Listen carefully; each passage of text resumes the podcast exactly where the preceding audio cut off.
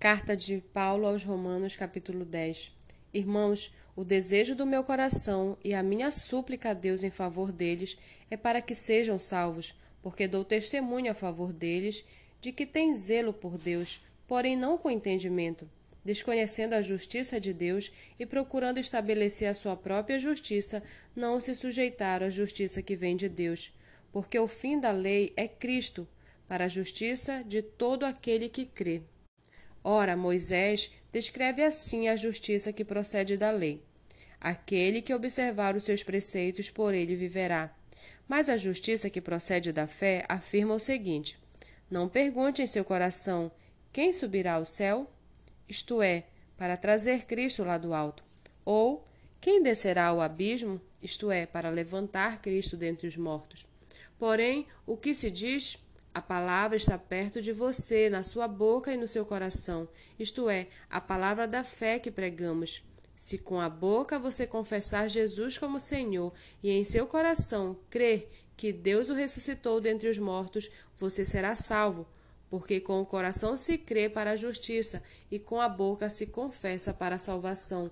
Pois a Escritura diz: todo aquele que nele crê não será envergonhado, porque não há distinção entre judeu e grego uma vez que o mesmo é o Senhor de todos, rico para com todos os que o invocam. Porque todo aquele que invocar o nome do Senhor será salvo. Como, porém, invocarão aquele em que não creram? E como crerão naquele de que nada ouviram? E como ouvirão se não há quem pregue? E como pregarão se não forem enviados? Como está escrito, quão formosos são os pés do que anunciam coisas boas.